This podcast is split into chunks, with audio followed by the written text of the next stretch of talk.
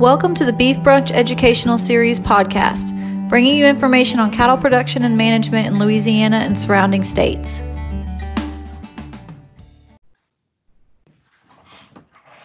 Good morning, everyone, and thank y'all for joining us for our Beef Brunch news update on this morning, Monday, August 3rd.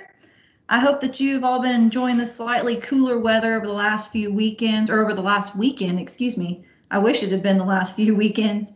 Uh, with me this morning are Vince Deshotel, Lee Faulk, and Jason Holmes.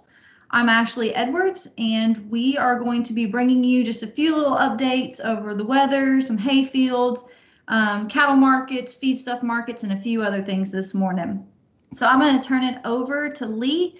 Uh, if you don't mind talking a little bit about the weather and the field updates here in North Louisiana. Well, thank you, Ashley. Good morning, everyone. Glad to be with you guys. Um, we've, as Ashley stated, we've had a little break in the heat and the humidity over the last few days.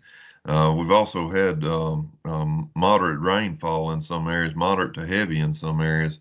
Uh, it's been kind of uh, hit and miss as far as who gets what and how much. I know uh, the farther western you go in the in in the state, uh, picked up just a little more rain than over uh, Jason's way, but I think most everyone has seen some rainfall pasture conditions in in our neck of the woods up in northwest Louisiana are, are outstanding.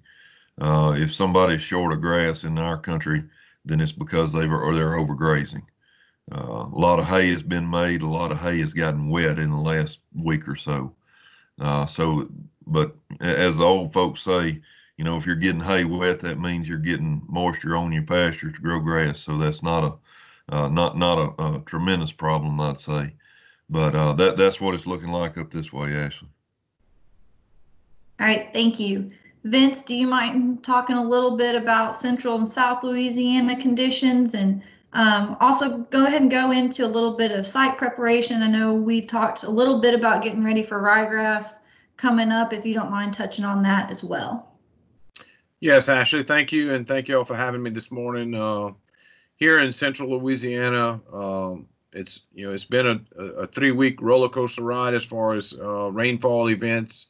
Um, here the last couple of two or three days, we've had some major rains in the area. Um, fortunately, a month or so ago, we had a, a, a, dry spell that a lot of hay was made.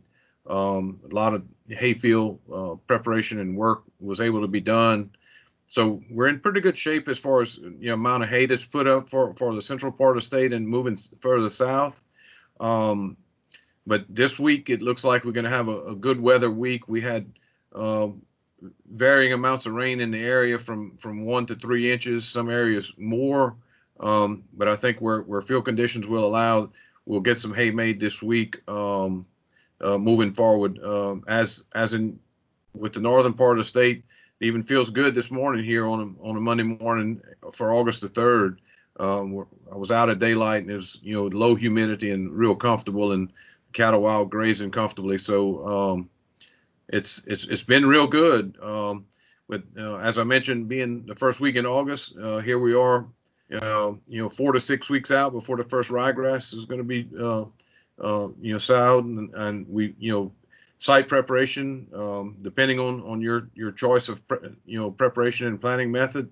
Um, there's been some burn down going out on some pastures that typically get uh, conventionally tilled for planting ryegrass. Um, so that's already in play with anticipation of planting in, in a month or, or five weeks or so. And um, it's it's time to make those decisions on on some ryegrass intentions as far as uh, what's going to be planted, how you're going to plant it. Uh, contact your local seed reps. Uh, I know some of those have been calling around and doing some early seed bookings. Uh, ryegrass is hitting coming in on rail, uh, hitting some of the dealers. Uh, so they're unloading ryegrass seed as we speak. Um, so it's time to time to get those bookings in, in place and uh, uh, take advantage of a possible maybe price break. I, am not sure exactly where the price is going to be on seed this year. It was a little softer last year than it was the previous year. So uh, we hopefully it stays about the same. We sure don't need any kind of spike in prices on input cost on, on anything. So um, just it's, it's time to make those decisions um, you're going to do those last uh, end of the year or end of the summer uh, pasture herbicide treatments. A lot of those uh, 2,4-D uh, combo mixes with some of the other uh, grass combinations that you know we use to control some of our Bahia grass and, Bermuda fields and sort. Uh, there's a six week period on, on some of this residual effect on, on ryegrass seeds. So uh, it's time to be thinking about those issues that you may be facing uh, with this six week, uh, roughly about a six week period going into planting some ryegrass. So it's about all I have, Ashley, for you know for this area. Um, but uh, as as Lee said, uh, you know we've got plenty of grass here in the central part of the state, moving south. Um, again, if you have if you're short on grass, you got too many cattle possibly grazing out. So um, make those considerations for calls if cows are not not bred moving into the fall season and calving season. Uh, those, those culls, uh, you know, cull cows are still bringing a pretty decent price to the stockyard. So with that being said, that's all I got. All right, thank you. We were also talking a little bit this morning. Um, I know Jason and I were out last week helping a producer calibrate his sprayer. Lee, you mentioned that you were doing that as well. Do you mind touching on just um, general sprayer calibration for herbicides and pesticides? Uh, yeah, Ashley. So, so this is kind of a uniform topic topic amongst the group. Uh, something we do in extension a pretty good bit. Uh, yeah, I think it's one of the underutilized services we offer is uh, calibrating sprayers, and, and we can definitely help you with that. Whether it's just providing the information or actually coming out and trying to help you get everything set up, make sure everything's working right, and going into the calibration process. Um, I'm not going to touch a lot on the calibration process, process today. I just want to uh, stress the importance and a couple of tips here. Um, whenever you're talking about calibrating sprayers, you, you're wanting to make sure that you're putting out enough product to get the control that you're needing. Uh, but you're also not wanting to waste any money. You're wanting to hit that sweet spot, that recommended rate, that rate that you're looking for. And it, it's it's it's shocking sometimes you, whenever I go out and calibrate sprayers, I'll ask folks, what do you think you're putting out? Uh, what's your gallons per acre? And then they uh, they tell me, and we we do the calculations, and it comes off way way off. Uh, so so that that producer's either costing themselves a lot of money or not getting the effective control. Uh, but just a couple of little hints and tips when we're talking about calibration and, and spraying. Um, with our uh, insecticides, you know, we're battling armyworms. Jason was mentioning that up his way, and uh, we're definitely battling them over here. Uh, you want to have that gallons per acre of water up a little bit. You know, on herbicides, we can trend down into the uh, 15 gallons per acre sometime on some of these herbicides now, but on on these insecticides, we want to be at that 20 gallons per acre if possible. And the only way to know that truly is by calibration. Uh, Vince and I were talking before we started recording, and he, he mentioned the importance of your pH in your water. Uh, pH in water can definitely affect the uh, the um, the quality of, of the uh, kill you get and the effectiveness of that kill. So if you have that high pH water, that seven plus, uh, you may want to look at getting some acidifying agents. Uh, you want to get that pH down in the six range if possible. Uh, so, so that's definitely something you need to keep in mind. If you've never tested your water, uh, you may want to do that. Just kind of see where that pH comes out, and we can help you with that too if you need it. Um, we're going to include a, a, a, good link to an article on sprayer calibration. Uh, real simple process. It's going to be on our Beef Brunch website. Ashley's going to include that you know, a link to that uh, website and everything on here. So if you have any more uh, questions or anything, feel free to contact one of us. We, will definitely be willing to to uh, walk you through the process and help you as needed. Uh, get your sprayer calibrated. Thank you, Ash. Yes, sir. Thank you. And I'm going to tag on to that just as a reminder we did have Dr. Ron Strahan talking about weed control in our beef brunch uh, webinar back in June. And then last month in July, we also had Dr. Ed Twidwell talking a little bit about those cool season forages. So um, you can always refer back to those as well. They are on our beef brunch website. As Lee said, I am going to put the link for that into the description um, on YouTube or in the podcast, depending on how you're listening to that. Jason, I'm going to turn it over to you. Will you let us know what the cattle markets and what the feedstuff markets are looking like, please? Yes, ma'am, thank you. And I just want to uh, emphasize something that Vince said a while ago because he said low humidity in August in the same sentence. So uh, I'm sure that, uh, that that puts a little extra pep in your step whenever you can go out and you're not soaking wet by the time it's daylight. Uh, so it has been extremely nice. Uh, getting to the markets for the weekend in July the 31st uh, in the five area feeding region, uh, negotiated cash sales were 97 to 102 uh, which is uh, still looking pretty good for those uh, those cash sales. Fed cattle futures moved higher due to that improvement in cash sales or cash prices.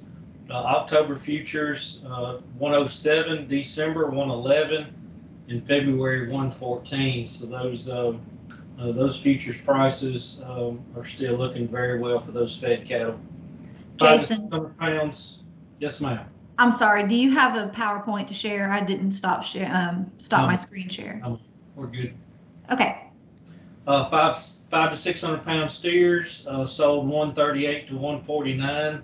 Uh, that was steady to a dollar lower than the previous week.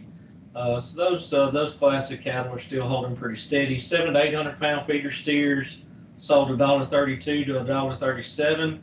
Uh, we're still seeing a good bit of improvement in that class of cattle, so they're about four dollars higher than the previous week. Um, those feeder cattle futures continue higher. August uh, at 144, September and October at about a dollar higher. Uh, so uh, we are still seeing some uh, some fairly decent cattle prices across all classes of cattle. With this being the uh, the time of year that I know a lot of folks are uh, are booking uh, feedstuffs uh, for the coming uh, coming winter months, I thought it would be a good time just to look at uh, some of the feedstuffs that I track through the price and production summary. And I just wanted to make a note that five of the eight feedstuffs that I track are currently trading lower than year ago levels. So, um, and I've got a lot of friends of mine that, and I know Vince and Lee do as well, that that grow uh, a lot of grains, and uh, this is this is certainly not good for them in terms of some of these lower lower prices. But for us in the livestock uh, industry that are feeding a lot of those grains, uh, it helps our bottom line. So it's kind of a, a double-edged sword, if you will, in terms of it does affect a lot of our friends out there, but at the same time, it helps helps those livestock producers. Uh, so soybean meal, uh, two ninety two eighty five, and that's uh, a ton, two hundred ninety two dollars a ton. So that's uh, trading down uh, almost twenty six dollars from year ago level. Uh, DDGs, uh, 113.50. That's trading down at 16.50 from year ago. Um, uh, those DDGs had spiked up there pretty good bit. Uh, they thought that there was going to be a good bit of shortage there, uh, but it looks like that they're leveling back out. Cottonseed meal uh, is trading up $25 at $245 a ton. Soybean hulls are trading even at 100. Uh, rice bran is trading $32.50 down at $100 a ton. Uh, whole cotton seed at 215, that's down $60 a ton. And corn is currently trading, and I follow the Pine Bluff markets. Um, it's currently trading $3.29 a bushel, which is down 83 cents a bushel. Um, so you can see there uh, across a lot of those feedstuffs that we use, whether in in pre-mixes or maybe we're mixing them ourselves in a in a home ration. Uh, you can see that um, uh, it does look pretty good right now for those folks that are booking those those feedstuffs. Thank you, Ashley. yes, sir. Thank you. And as we wrap up, the last thing that I want to mention is we are doing this in podcast form now. So we are on Google Podcast or Google Play, as well as Spotify and a couple of others. I will have those links below. We are still waiting to get final approval to be on um, Apple Podcasts. But once we get that up, we will let you know. We will continue, of course, to have our YouTube channel as well as our website. Um, again, both of those are going to be linked below as well. So, with that, we hope that you have a great Monday and a great next couple of weeks. We will see y'all again in two weeks. Thank you.